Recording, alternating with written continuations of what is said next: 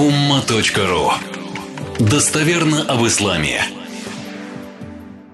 Имам Шафи'i, Мухаммад ибн Идрис Шафи'i, это 767-820 годы по Григорианскому календарю. 53 года он прожил.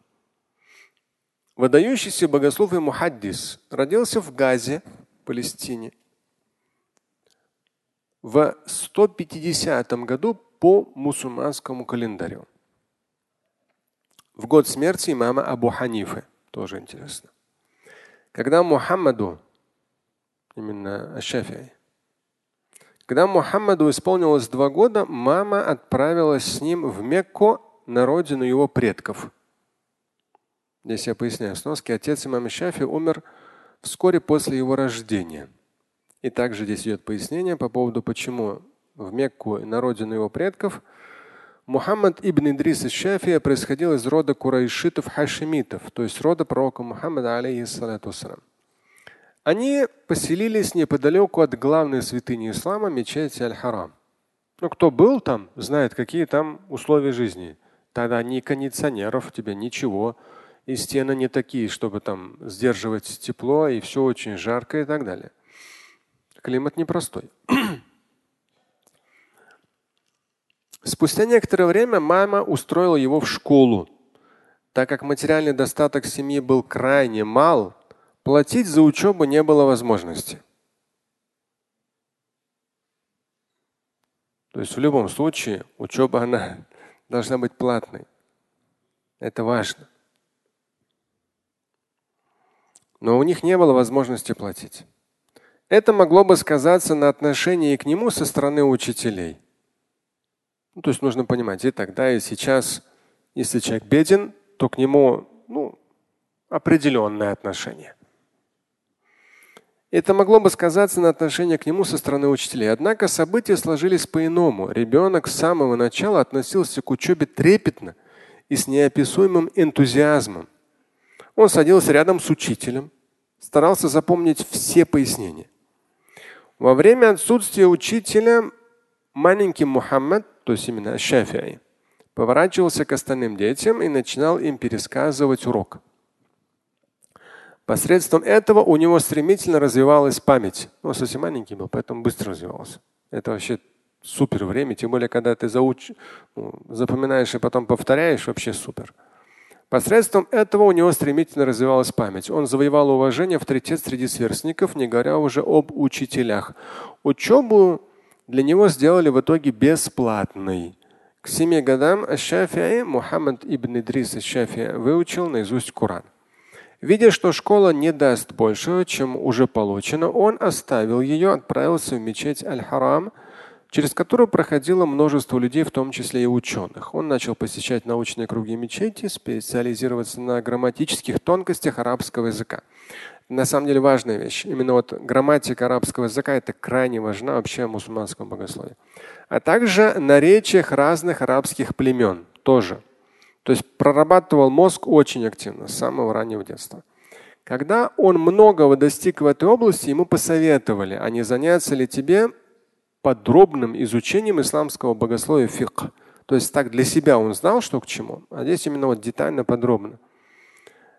То есть изучением наук, связанных с постижением Корана и Сунны. Это пожелание находившихся рядом внимательных и доброжелательных людей стало для будущего имама, имам Шафи, судьбоносным.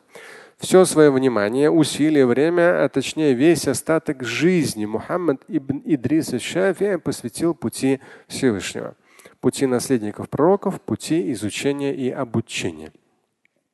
На протяжении жизни Шафия побывал во всех центрах богословской мысли того времени. Здесь в сноске я пишу, уже в возрасте 15 лет, то есть в 7 он выучил Коран наизусть. Да? Уже в возрасте 15 лет э, юному Шафии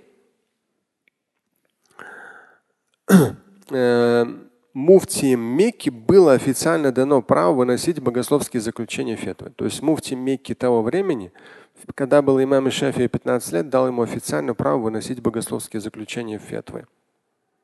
То есть у него было очень уже тогда как бы, знание, в том числе, то есть в богословии он быстро э, вырос. Но он на этом не остановился абсолютно. Был, как я уже упомянул, он был в Мекке, среди научных центров того времени, он везде был. Затем в Медине, в Йемене, я здесь все поясняю, где, что, сколько в сноске. В Ираке, в Куфе, здесь сносок много пояснений, подробностей там. В Медине Шафи повстречал одного из самых главных учителей своей жизни. Знаете кого? Да. Имама Малика ибн Анаса, рядом с которым в первое посещение он пробыл около восьми месяцев. Также много путешествовал по областям Персии, Рима и других неарабских территорий. У имама Шафия есть мазхабун кадим и мазхабун дждид. То есть на начальном этапе, находясь в Мекке, его мнение, и после того, как он посетил много научных центров, и в том числе не мусульманские территории. То есть те ученые в наше время, которые только живут в своей например, арабоговорящей стране, они процитируют тебе аят, они процитируют те хадис, быстро фетву дадут. Но эта фетва не актуальна может быть для того, кто живет в России, не знаю, там, в Узбекистане, в Таджикистане, э, в Америке, там, в Японии или где-нибудь в Германии. Поэтому как раз имам Шафи, когда он уже посетил в том числе не мусульманские территории, уфук, вот эти горизонты открываются больше, ты начинаешь аяты хадисы слышать еще шире, еще глубже, еще больше. Поэтому у него есть мазабун джадид, новый мазаб. У него есть старое мнение и новое мнение. Ничего в этом плохого нет. То есть он вообще не останавливался с точки зрения знаний и постоянно в том числе посетил самые разные как бы, и не мусульманские территории того времени, именно вот научные центры. Затем на два года остановился в Палестине, приумножая и укрепляя свои религиозные познания. Здесь много пояснений в сноске. В сносках здесь вот одно из пояснений. Передвижение на пути Всевышнего, посещение разных земель, наблюдение за жизнью набожных людей, изучение местных обычаев, культур разных племен и народов послужили важной основой для умелого разъяснения и написания как богословских правил, у него как раз по богословским правилам очень мощная книга, так и различных способов практического применения священного Корана и наследия пророка Мухаммада. То есть с точки зрения практики. Однажды после многих лет странствий и учебы, когда Шафи находился в Палестине, прибыл караван из Медины. От людей, от людей он узнал о благополучии имама Малика и решил навестить его в радости и достатке. Почему достатки? Здесь э, в сноске я поясняю. Когда в последний раз Шафия выехал из Медины, материальное положение имама Малика было очень нелегким. Но несмотря на это, перед дорогой Малик приготовил для, одарен, для одаренного ученика 3 килограмма фиников, столько же ячменя, сыра и воды. На утро, провожая ученика, продолжающего путь познания, имам Малик вдруг громко воскликнул: Где транспорт, отправляющийся в Куфу? А Шафи удивленно спросил: Нам же нечем платить. Ну, то есть, по сути дела, Шафия собирался идти пешком.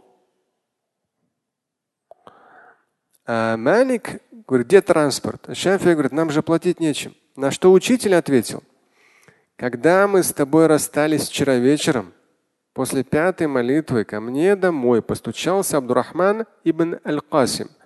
Попросил принять от него подарок. Я принял. Подарком оказался кошелек, в котором было 100 мисхалей, почти полкилограмма золотом. Половину я передал своей семье, а половину отдаю тебе. Поэтому как бы деньги на дорогу есть. Еще чуть-чуть прочитаю и все. Так вот, когда уже в последующие годы имам Шафи узнал, что у Малика все очень хорошо, все благополучно, и он решил его навестить. Через 20 дней Мухаммад был уже в Медине.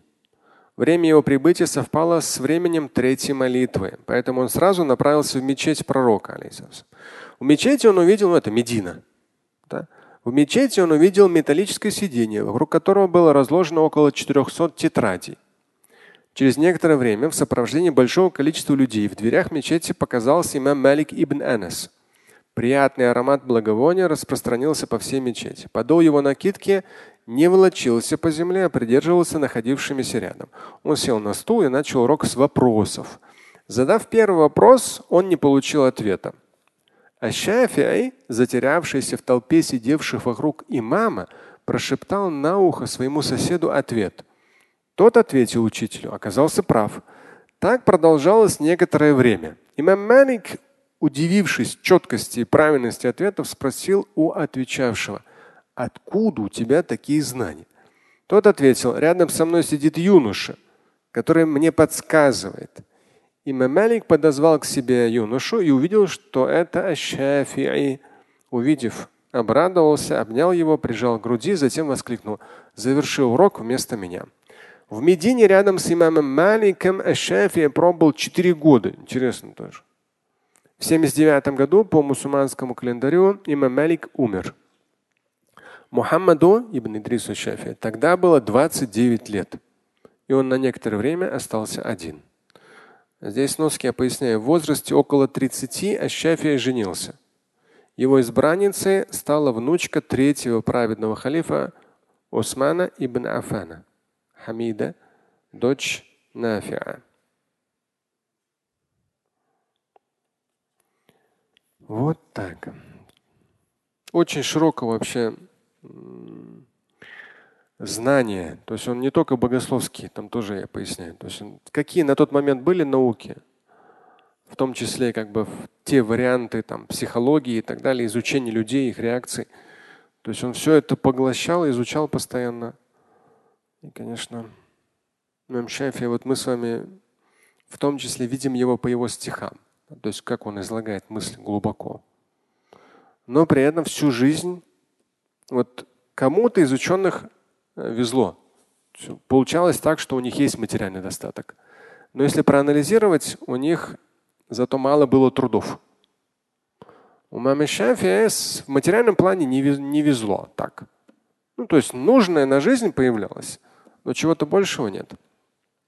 Возможно, что он постоянно перемещался в поиске знаний, в том числе большего, большего с точки зрения знаний. То есть не ставил себе такую цель. Поэтому Имам Шафи. Слушать и читать Шамиля Аляутдинова вы можете на сайте umma.ru. Стать участником семинара Шамиля Аляутдинова вы можете на сайте триллионер.life.